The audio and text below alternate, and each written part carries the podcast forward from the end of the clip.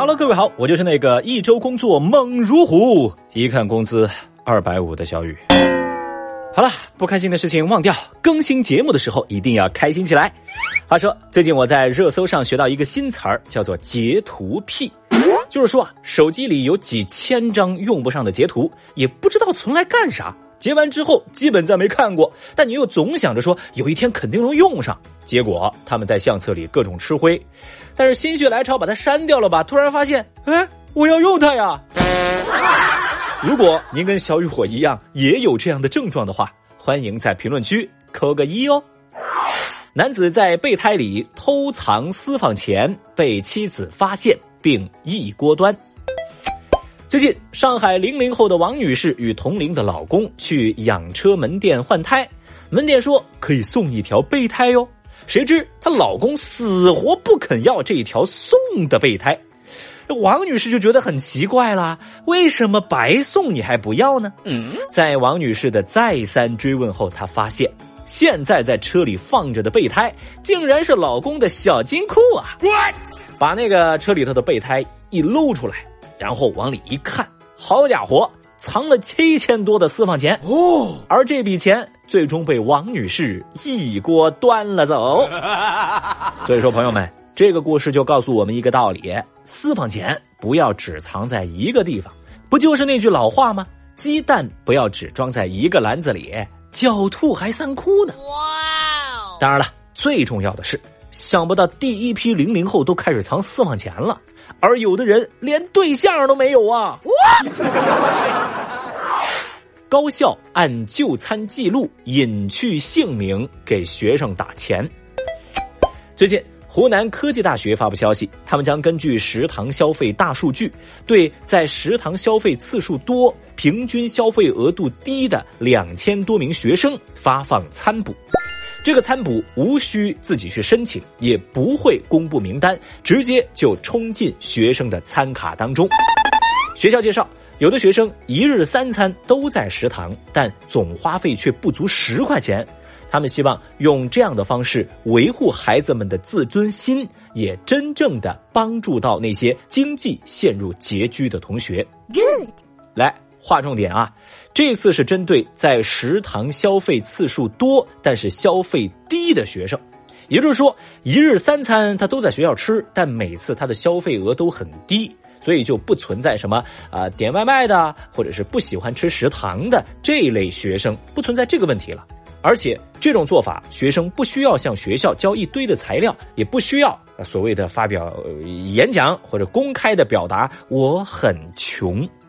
你看。学校用这种方式，既找到了真正需要帮助的学生（打引号的精准扶贫）了，同时也保护了孩子的自尊心和隐私。太棒！我觉得这才是大数据的意义啊！啊，哪像有些企业啊，拿着大数据就给你推广告、推广告，还他妈的推广告！哼！总之一句话，科技向善，必须为湖南科技大学狠狠点赞。Excellent。小学生写作文凑字数，模仿结巴说话。想必啊，各位在小时候写作文的时候，或多或少都有过凑字数的举动。明明呢自己都没话可说了，但为了达到这个字数要求，那是想尽一切办法去凑字数。最近呢，河北邢台一个小学生写作文，为了凑字数，自创了结巴体的作文。老师在批改时啊，是被逗得哈哈大笑。只见这孩子在文中写道：“一个结巴说，小小小小草草草长长出出出来了。”那看到小朋友的作文呢，有网友就戏称：“哟，小朋友挺有发散思维啊！”一个字成功。也有网友无奈道：“幸亏小结巴只说了一句话，不然的话，这一页纸都不够用的。”还有网友则调侃道。这招我会撒，省略号我都能占六格。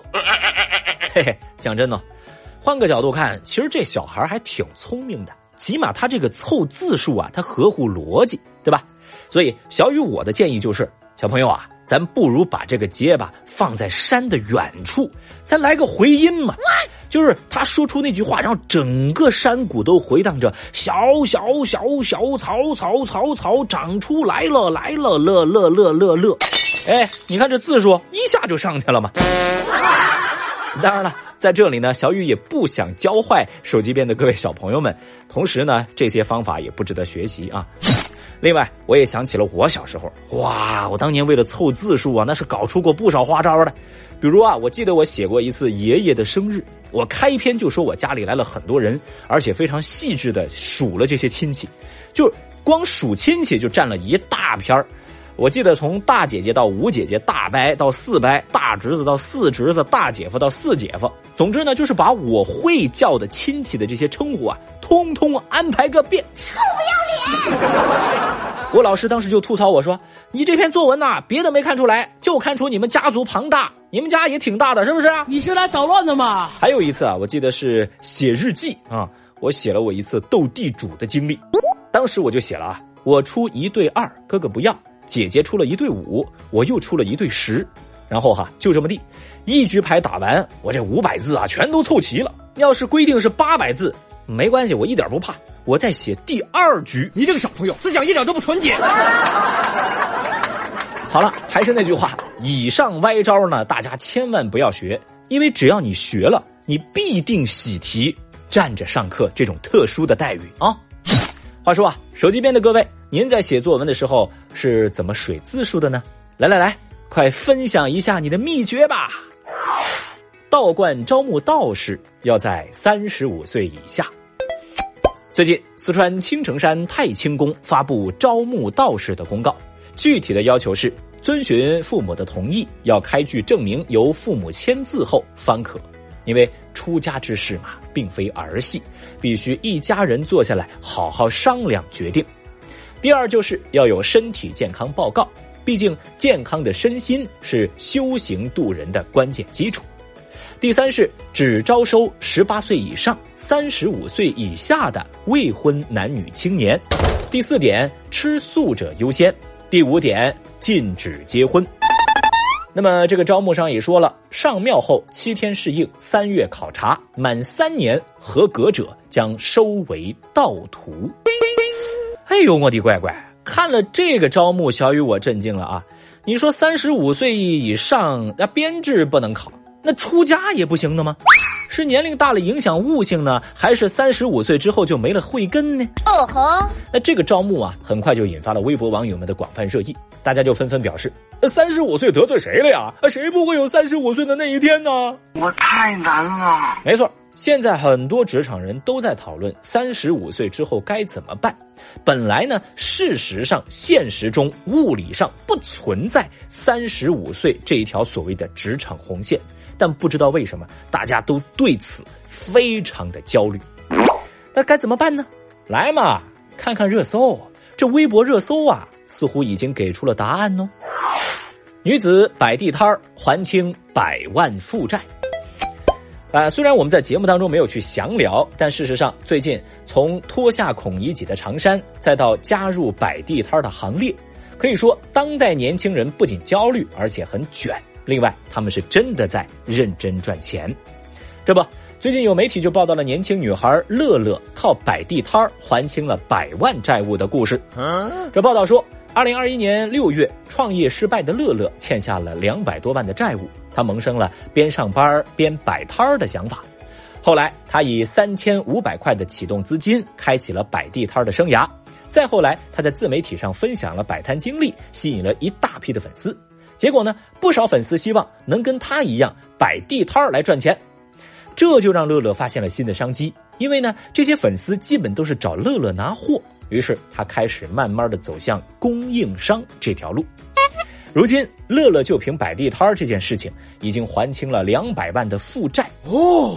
他就表示，去年除了正常上班的四十万年薪之外，摆地摊净赚二十五万，而靠供应商这边收入超百万，那么整体的年收入就接近两百万。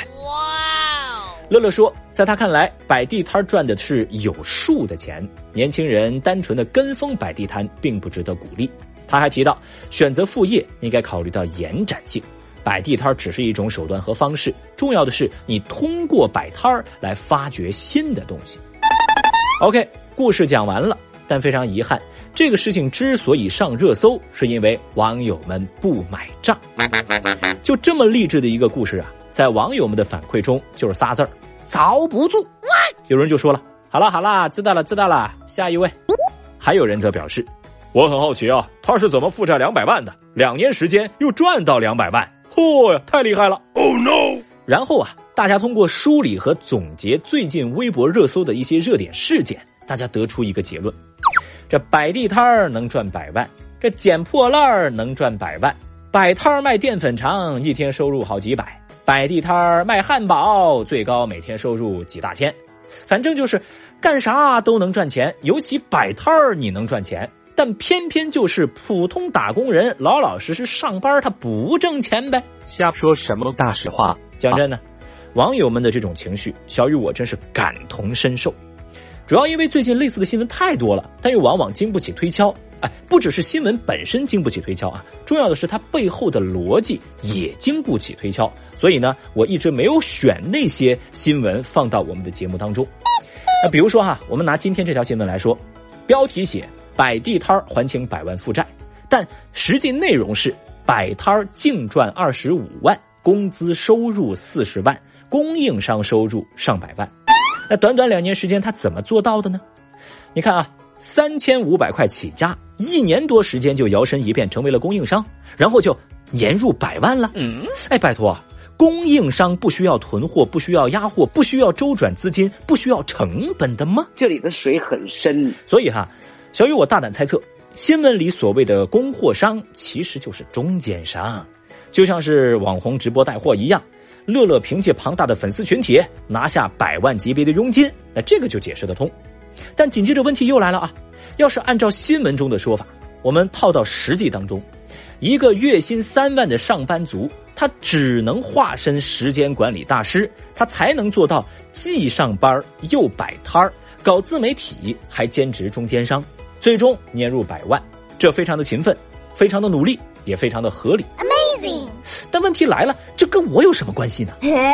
一开始啊。我看完这个新闻，我以为是自己没能力，也以为是我自己吃不得苦。后来我就发现，我根本就不该看这条热搜嘛。因为事实上，这种新闻背后的逻辑真的站不住脚啊。我们退一万步讲啊，年入百万也好，月入过万也罢，这类新闻的言语间总是充满着猎奇和诱导。但是我们扪心自问一下，大家读了这么多年书，为工作付出了那么多。但凡有点办法，谁又愿意起早贪黑的摆地摊去挣钱呢？职场上上升渠道的稀缺性无人发声，街道边下沉致富的偶然性却被大肆的报道。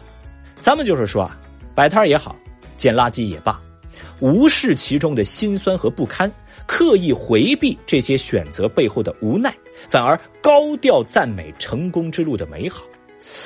这是不是有点怪，甚至有点本末倒置了呢？求求啦，不要再把他人的无奈和妥协当成是励志去鼓吹了。